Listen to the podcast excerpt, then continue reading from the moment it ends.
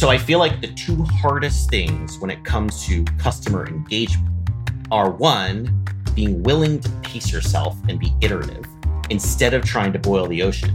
And two, having all the right people in the room at the start to align on what the minimum viable data set looks like so everyone can be satisfied, and then continue to align them as you move into more advanced use cases, more sophisticated profiles, etc.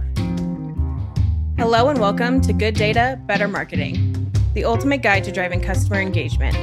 Today's episode features an interview with Twilio Segment's Matt Smidebush, RVP of Global Customer Success Programs, and Seth Familian, Director of Global Advisory Services. But first, a word from our sponsors. This podcast is brought to you by Twilio Segment. Looking for clean, reliable data that you can trust? Segment collects, cleans, and allows you to activate your data in real time across hundreds of applications and channels. Learn about how Segment can help you personalize customer experiences by visiting segment.com. We live in a hyper-connected world. Technologies are rapidly evolving and often becoming extensions of how we live and work. This trend towards a more blended reality that crosses between physical and virtual shows no signs of stopping. And with this shift, the way that businesses and consumers interact is undergoing a massive change. Consumers are demanding more privacy, more personalization, more omnichannel, Today, we're getting in the weeds and talking shop with two segments own Seth Familian, Director of Global Advisory Services, and Matt Smidebush, RVP of Global Customer Success Programs, and learning about identity resolution, the power of iteration, and building data champions.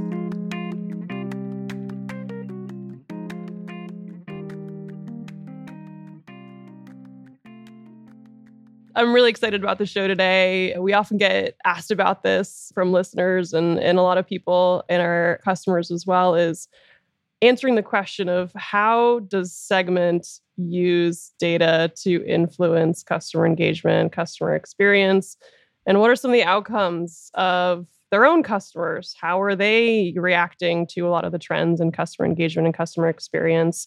How are you supporting them? And so today, I have two experts in the room, both of which have been with Segment for nearly five years and supporting customers in different ways. I have Matt and Seth here with me today, but I'd love for each of you to introduce yourselves. So, Matt, you want to kick us off?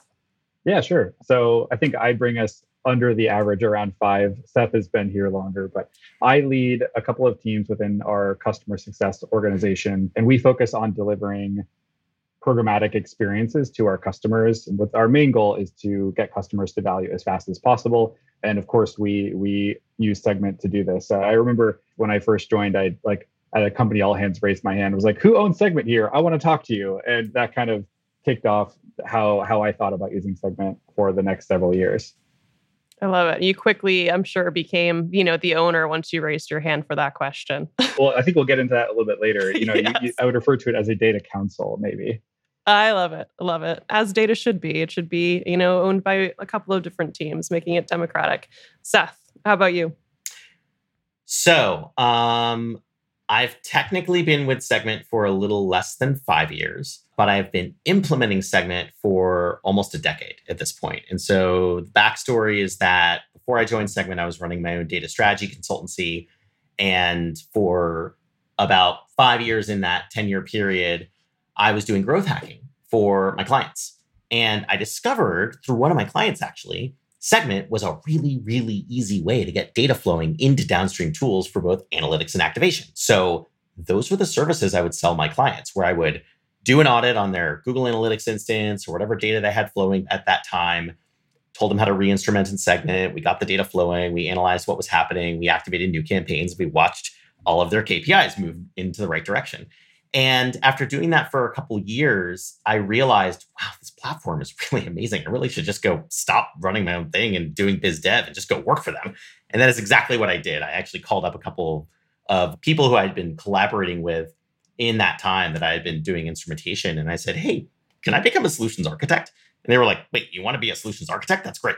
So then I joined, and interestingly, pretty quickly, I went from being a solutions architect to falling into much more complex engagements. I, I sort of just reverted back to a lot of the strategy work that I was doing when I was doing my own consulting work. And so, sort of naturally, over a two year period, I ended up doing these advisory projects that were a lot less of upfront implementation guidance and a lot more of stepping back, big picture. What does the architecture need to look like?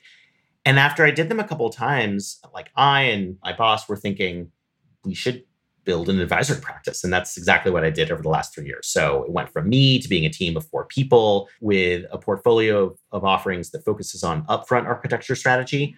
So helping our largest customers think big about how do we plan a multi-year deployment across many BUs or many different apps. And then that strategy would lead to helping our other solutions architects have a nice plan where they could then go do implementation guidance for the first app or the second app. And then my team also does these things called architecture and advisory or schema audits, where once a customer is established, inevitably their workspace becomes a little messy. I mean, Matt saw this probably in the instrumentation segment itself. I've seen this over and over again. I like to call call it entropy has entered the workspace because that wonderful That's a good plat- word for it. Yeah, yeah that platonic yeah. ideal of the five event tracking plan quickly spirals out of control as more and more people get excited about contributing events into the space. And so what we help our customers do is inventory everything that they've sent in over the past say 30 to 60 days dedupe it, basically say, okay, we see the mess of what's there. Let's build a new golden schema. And then let's do a mapping exercise and reconcile and come up with the clean approach. And then talk about strategies for programmatically how do we clean things up? And then practically down the road, how does your engineering team really fundamentally change things to make it better? And then finally, my team more and more has been doing thought leadership. So stepping back and not just saying how does the schema or the architecture need to change, but what is a framework that can actually inform how we talk about customer data maturity. And so that's been sort of the latest iteration of what it's been to run the advisory team. And I'm happy to talk more about that and the customer data maturity model as part of our conversation. I love it. Yeah, I'm very excited to talk about. Seth literally just wrote a book about this, like no joke, and so very excited to get into that a little bit later. Actually, Matt, I don't know your background. Where did you like? How, what's your journey into segment before yeah. you know getting into the customer success um, area? What were you doing? When I interviewed here, and then uh, as I've told this story later on, I said like all of these different pieces of my career were building blocks to thinking about the customer journey programmatically. I've done a bit of sales. I have worked for a data company previously as in customer success. I've done product marketing.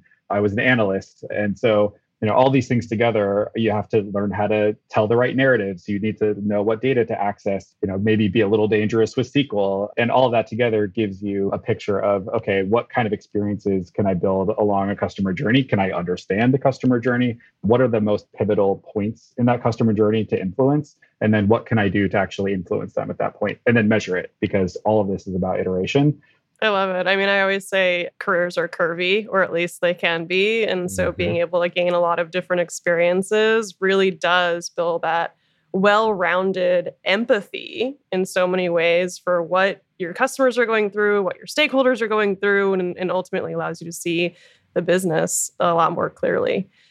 So for both of you in your work, you're kind of at the the very tip of the spear, interacting with customers every single day as we're starting to, you know, implement segment and make sure that they're getting their data collected and cleaned and, and flowing into the right places, solving their needs and their use cases. I'm sure through that lens, you get to see a lot of trends coming in and out of customer engagement as a whole. And I'm sure that's changed over time. But I'm interested in this moment today. We're in a very interesting macro climate, especially in, in tech. I'm wondering if you're seeing any of the macro trends relating to customer experience today. Like, what are those? What are our customers thinking about? Which ones are you following closely? Walk me through that. Whoever wants to go first, go ahead and go. I'm happy to. Uh, Matt, please. I would just like to say, by the way, that in Matt is one of the most empathic people I know. So in having the curvy career, building that em- empathy, I've you know I've got to in, experience it firsthand. It's been awesome. So because you are able to see things in a really cool way in terms of how our customers would experience them, et cetera. So there's some fascinating trends that I'm seeing. One of them is fear of this evaporating cookie Mhm. the world's going cookieless. And what's fascinating is that, well, actually, 75% of cookies have already been eradicated from browsers. And so, really, this is just a last mile. And yet, a lot of advertising models are hanging on to these old school ways of doing cookie based fingerprinting and stuff like that. And it's almost like there's this weird Armageddon moment that everyone's afraid is going to happen, yet it's already happened and we're sort of past it. And so it's now time to just get ahead of the curve and start measuring first party data the right way and start putting Analytics.js or whatever your instrumentation library is onto the page via your own subdomain instead of trying to mm. load it sideways. But it's really this combination, I think, of cookies going away combined with an increased focus on privacy and consent, I think is the other big trend I'm seeing. And in combination with everything becoming less addressable, I have fewer email addresses, I have fewer anonymous users I can target. How do I do more with the data I have? I think that's the big the big challenge that a lot of our customers are facing, and it's been really fun to to try and help them think through that challenge. I love that. Yeah, we, we hear about that all the time. Matt, what are you seeing on that side? I think that's totally right. I was going to add on to that that there's also challenges with like how much money you can spend to acquire a customer. Every like everything is Mm. getting squeezed, right? And so when you have fewer users to target, there's pipeline pressure if you're in B2B, there's attention challenges from a user perspective in B2C and user retention challenges. What data you have access to and how much money you can spend more efficient. So all these things are combining together, I think, in that pivotal moment. It's interesting. And too, we, we talk about this often is these trends you just talked about privacy. At the opposite end of that, consumers are also really demanding personalization. Marketers, in some Mhm. ways, think that there's an inherent conflict there. And I really, really don't think there is as long as you're collecting the right data in the right ways.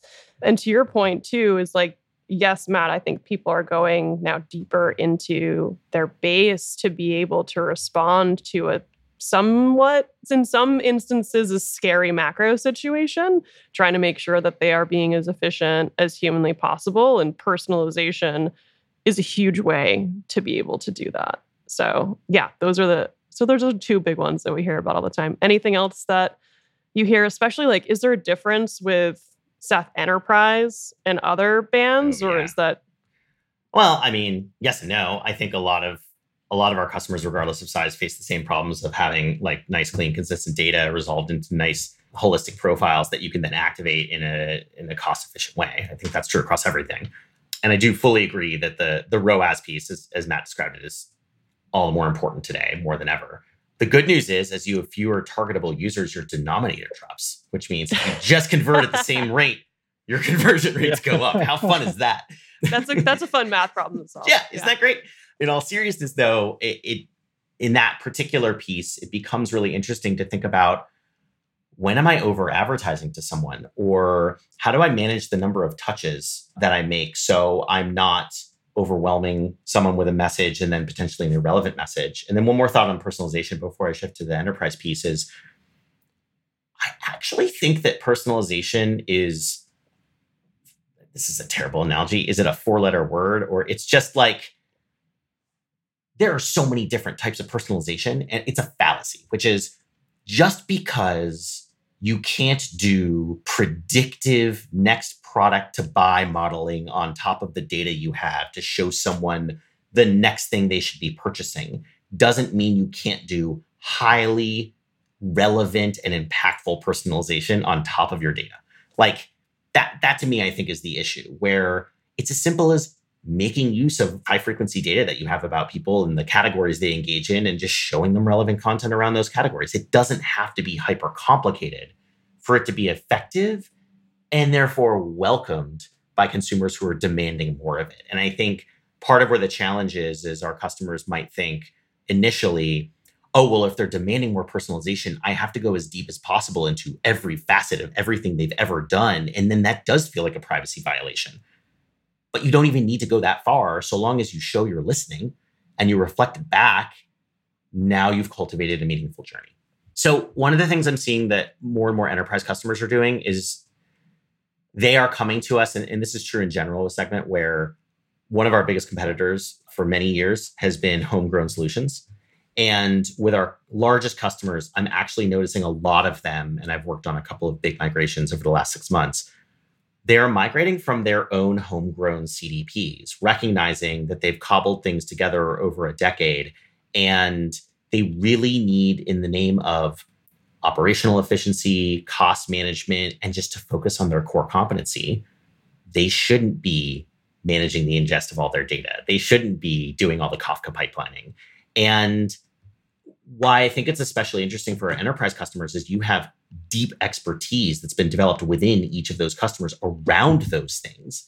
And how do you change manage the organization so the people who built those things still feel relevant and valued because it's they an emotional are. conversation. Yeah. Yeah, Mhm. it's an emotional conversation and then it's also critical that you don't lose the people who built those things because they're the ones who think creatively and wisely about how to leverage data.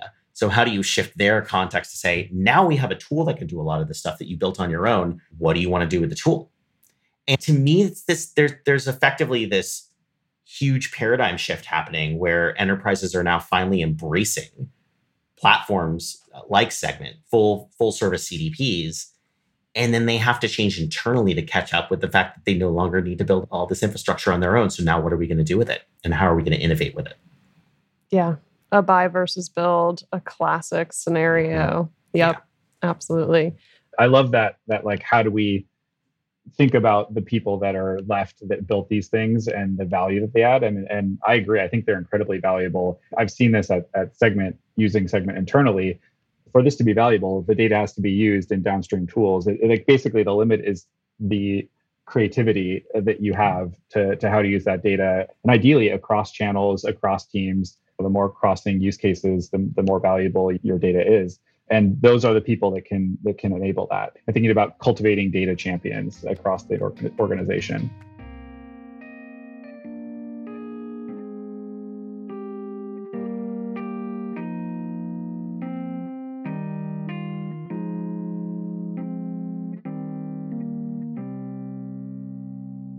We've been talking like around the idea of how challenging a lot of this stuff is.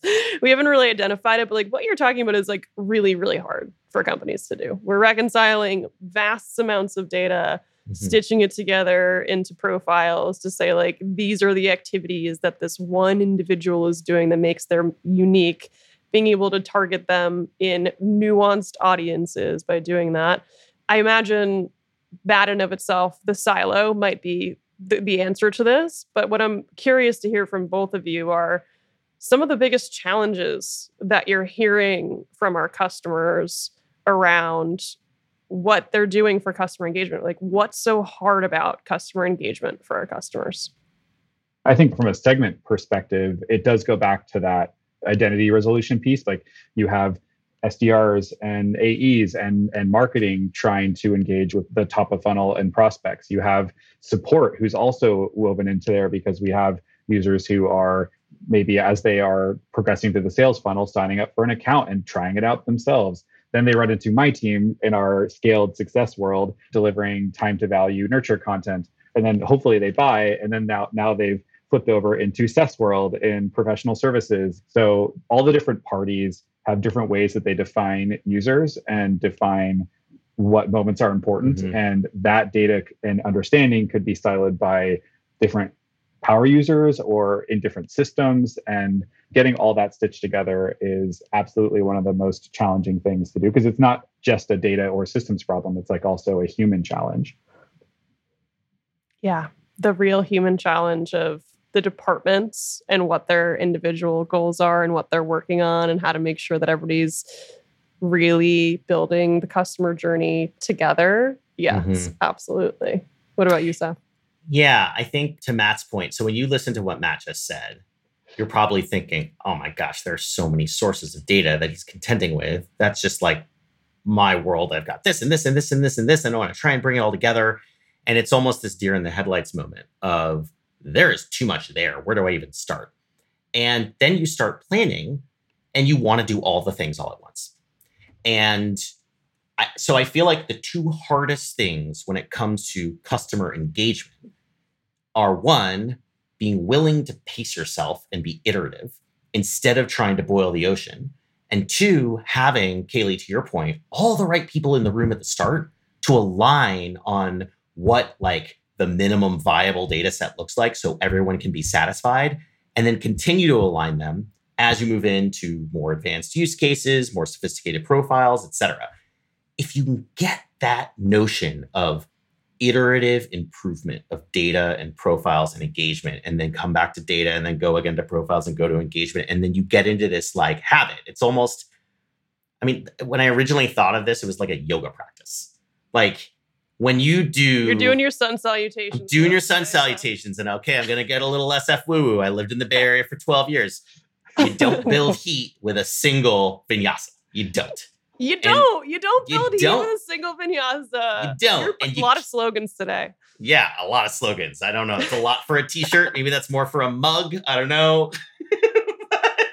Definitely a mug that contains hot beverages. Okay. So, but the but what it really means in practice is you can't just try to create this really powerful system with one fierce overwhelming effort and you're done. It's just not going to happen. It's this slow methodical continuous improvement and making it work. And it's okay. Now we're cooking with gas a little bit. Now we have some activation, and okay, the needles are moving and the KPIs are growing. And let's layer this event on top. Let's build this audience. Let's do this engagement. And as you iterate more and more, I feel like it can align those stakeholders beautifully.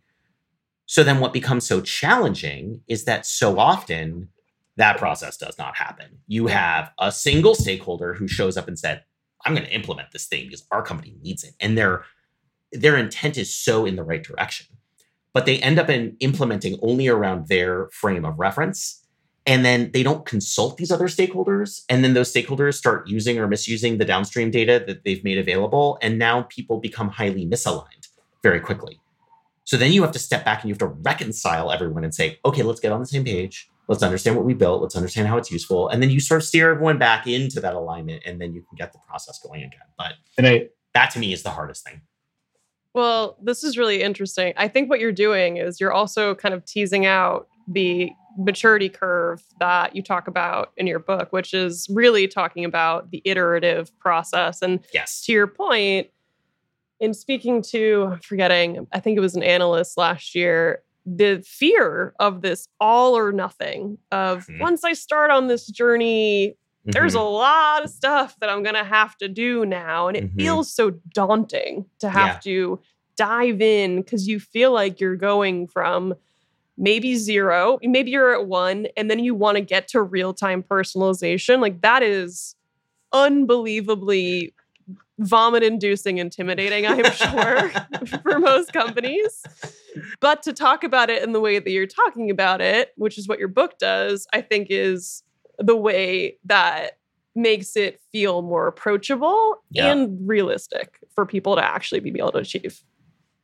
And yeah, just to close the loop on that, on the framework, I mean, what the framework really describes is three phases of maturity foundational, advancing, adaptive and with just increasing levels of sophistication in those in three pillars which i described earlier data profiles and engagement. So foundational maturity is just getting the basics right. It's clean basic data resolving into some simple profiles maybe across one or two sources with a couple of identifiers with basic campaigns. And i mean basic single step single channel. The only fancy thing we talk about in an engagement foundational engagement is this notion of timed out audiences. So hey if you send an audience downstream to Facebook for spending money around or Google Ads, yes, we will automatically suppress them once they convert, but you might want to also remove someone from the audience after, say, four days, because do you really want to spend on that person after that period of time? And could you do this directly inside Facebook? Sure. But what's nice is when you upstream that action in segment, then you can federate that logic across any other destination that you send to at the same time. And so I mean, that's the basics. And then you move into advancing, and now we're we're getting more sophisticated with our data. We're auditing it, we're consolidating it, we're governing it with active tracking plans and violation detection. We're layering more interesting traits on top of profiles like inferred preferences. Oh, Seth's favorite color must be blue because the most frequent product color he's viewed in the past 30 days is definitely blue. And that's different than these explicit preferences of Seth me his favorite color was green in the profile. So how trustworthy is the rest of his profile? Don't believe the narrator. Don't.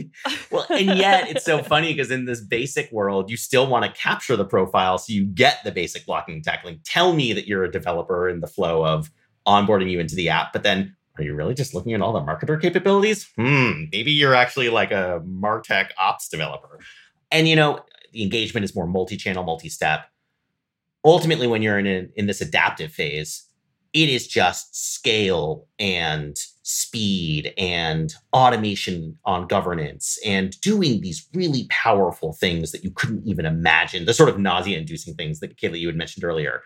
And only then do you layer predictions and and the notion of ai and ml on top because you've built this really strong foundation underneath and so that's the framework and yet what's so funny is we talk about it and ultimately sure it's like an analytical way of looking at things. It comes down to people and it comes down to people choosing to to either align with the process or do their own thing and then you have to sort of bring them back together. And i feel like matt in a way that's a lot of what you've been talking about too. Like you have to get people to instrument things in the right way and then you have to get people who are using the data to come back to you and say i need this different. I need this tweak made and and then all of a sudden you're able to make use of this amazing infrastructure you've created Let's talk about a couple of those things, Matt, which is the stakeholders and the people that we need to be champions. And, you know, you run scaled programs using segment data on our own customer base. So, adoption programs, retention programs, things like that. Can you share just a couple of those and, you know, some of the data inputs that you're looking at and, you know, how those programs run? Like, walk us through an example or two.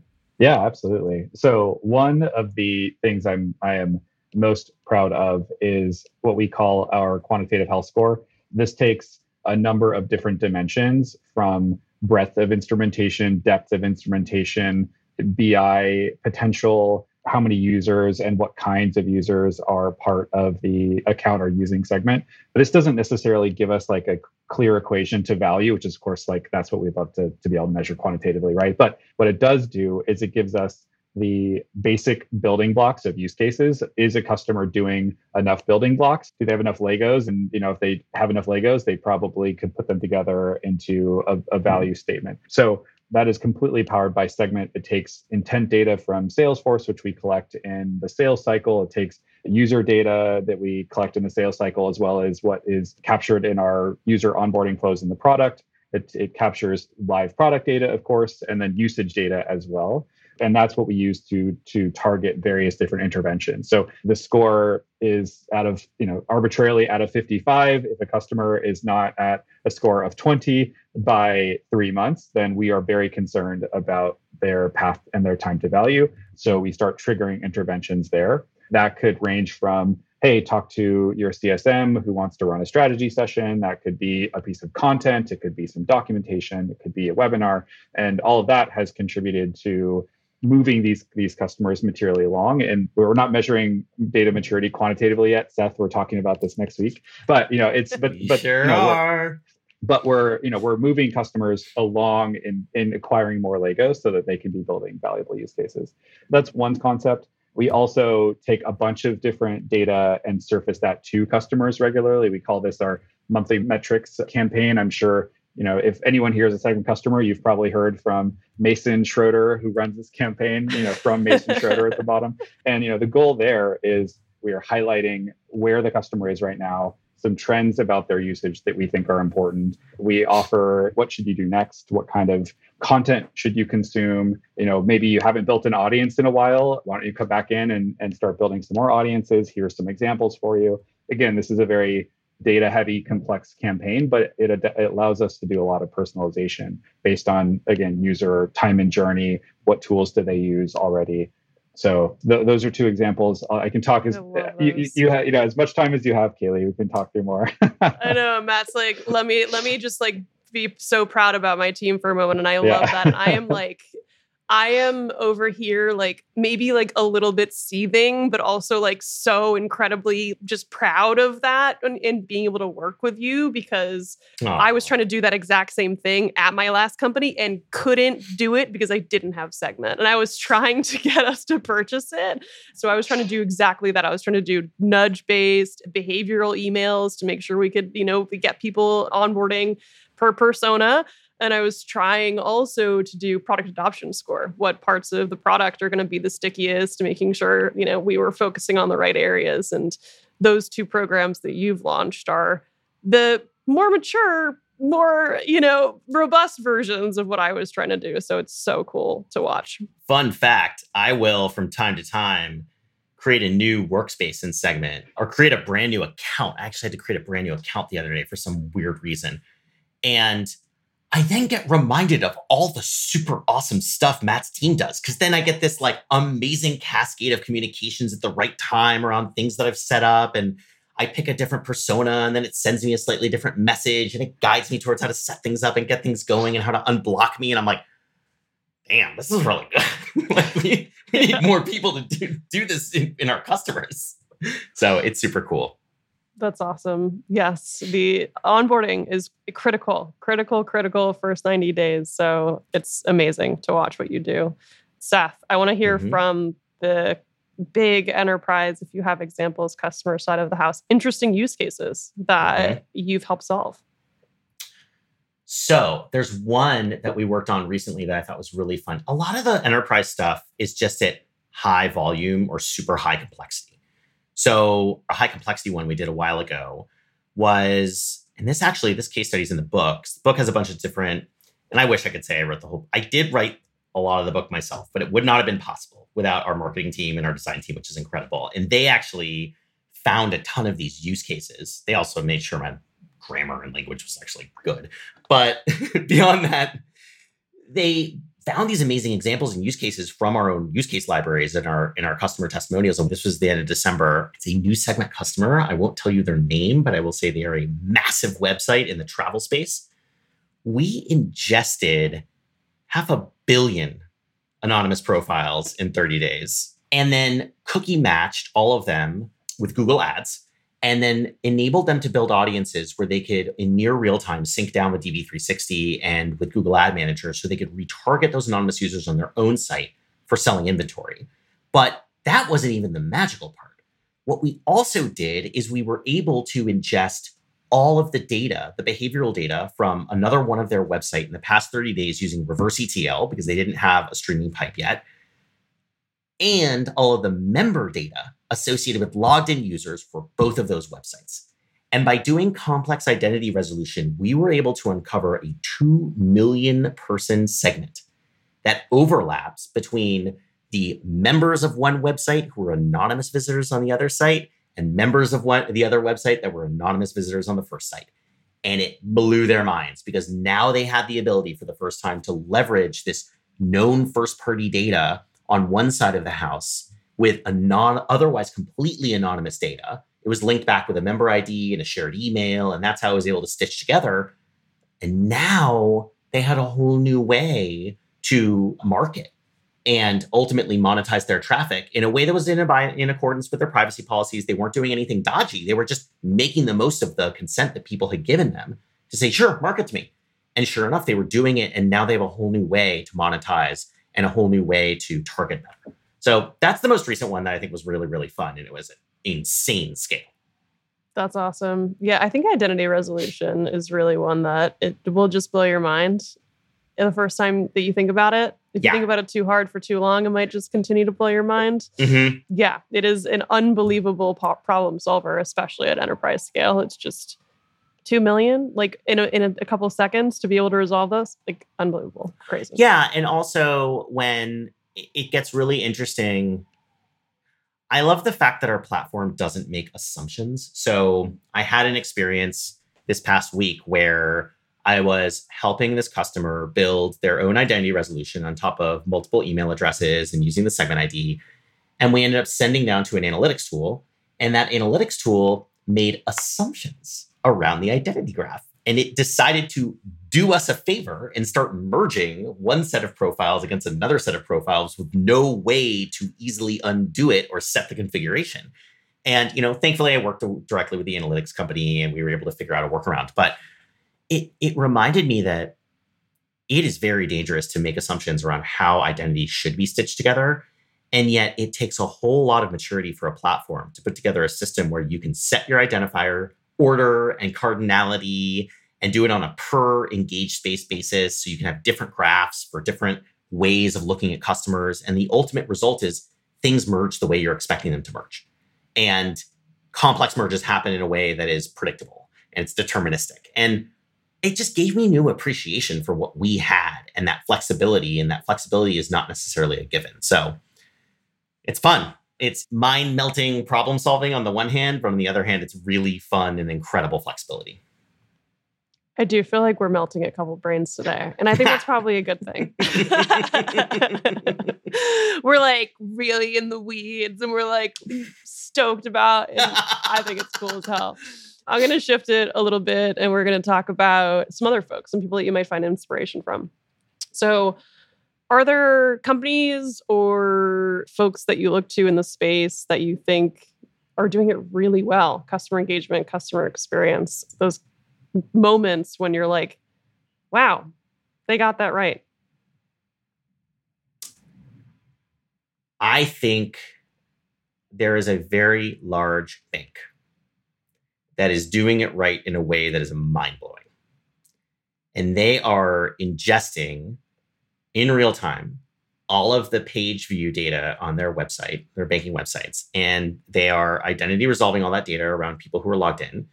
And they are flagging people who look at fraud related pages. Like, I need to file a complaint. I need to file a, you know, dispute a charge.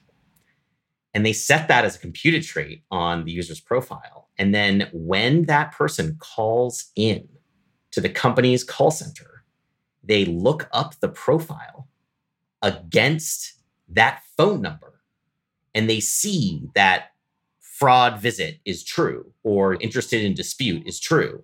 And they reorder the options in the menu provided when you call to make if this is about fraud, press one. And to me, nice. that is doing it right. Because that is it's understanding you you deal with the super important pain points first, the things where people are scared, the things where people have urgency, and you recognize they don't care about opening a new account at that point.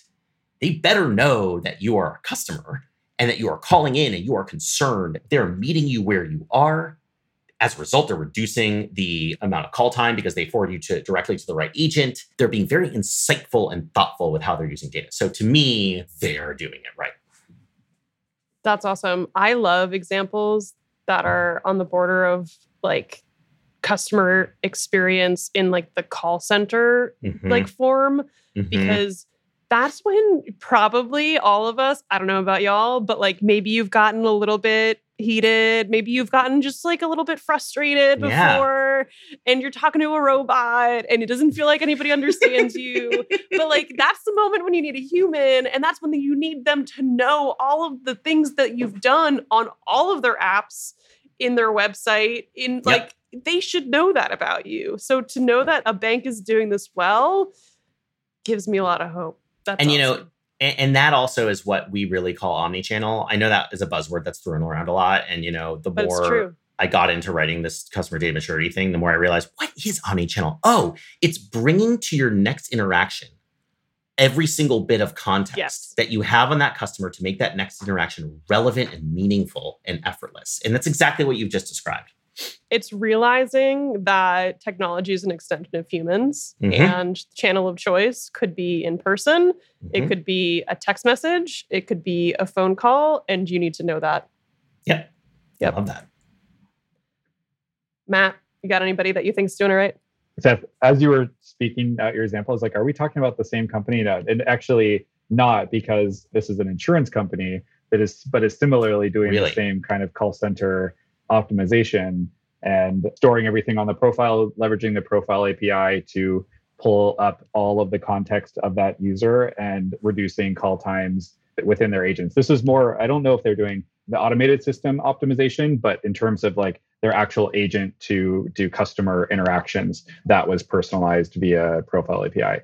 And I think maybe we go to the same place of like, as a consumer, where I experience the most frustration is in call centers.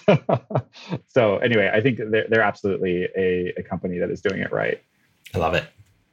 My last question for both of you is if you were to give somebody advice right now about the steps or recommendations that you would have for them if they were going to up start to think about up leveling their customer engagement tactics and strategies what would that be? I've got two that come to mind really fast. Capture consent immediately. Do not pass go unless you have captured consent because if you don't get it at ingest you can't use it elsewhere and you are just going to be fighting an uphill battle.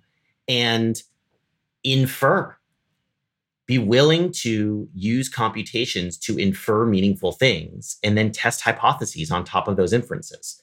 Whether it's inferring someone's favorite UTM source over the past 30 days, or their favorite color, or whatever it might be, it's a surprisingly easy thing to do. Like, I'll, I'll give you one really quick example, which is there's a customer that's a mm-hmm. digital marketplace for goods, including downloading music. And they've been instrumental on Segment for many years and one of their best personalization use cases and, and case studies was they had generic emails that they sent out to people saying, download some more music. Well, super generic. They changed it to they measured the first category that someone ever downloaded and the last category that someone ever downloaded. And they emailed out from blank to blank, first to last category. We have everything that you need. Download it now. And then they carried that out throughout every single call to action. Their click rates went up by 30%. I mean, it's like this, this was not like boiling the ocean, doing it. It was just a simple set of computations that were relevant to that human nature of communication. So, infer and capture consent are my two biggies. I love it. Matt, what about you? My biggest one, we've already talked about it, is iteration. It's really like you don't have to start big. In fact, I guarantee everyone listening to this like has an idea that they could start with. Just do that. Do something very simple do optimize one email campaign, optimize the one advertising campaign. Think about one additional interaction that you could change and start there. It'll be a lot easier to generate buy in for what you're trying to do once you have a couple of iterations to show, hey, we actually get a lot of value out of doing things this way. Why don't we apply this methodology to yeah.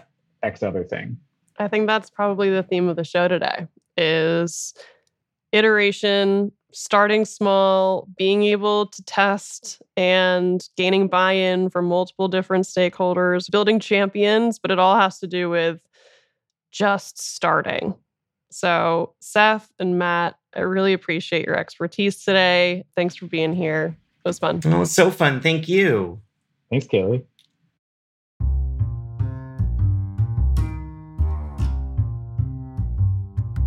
This podcast is brought to you by Twilio Segment. In today's digital first economy, being data driven is no longer aspirational, it's necessary. Segment's leading customer data platform empowers every team with good data. From marketing and product to engineering and analytics, Segment unifies data silos into a single view of the customer. It allows teams to make data driven decisions and personalize customer engagement in real time, all with one single platform to collect and manage your data. Curious to find out why over 20,000 businesses trust Segment to be their data foundation? You can learn more by visiting segment.com.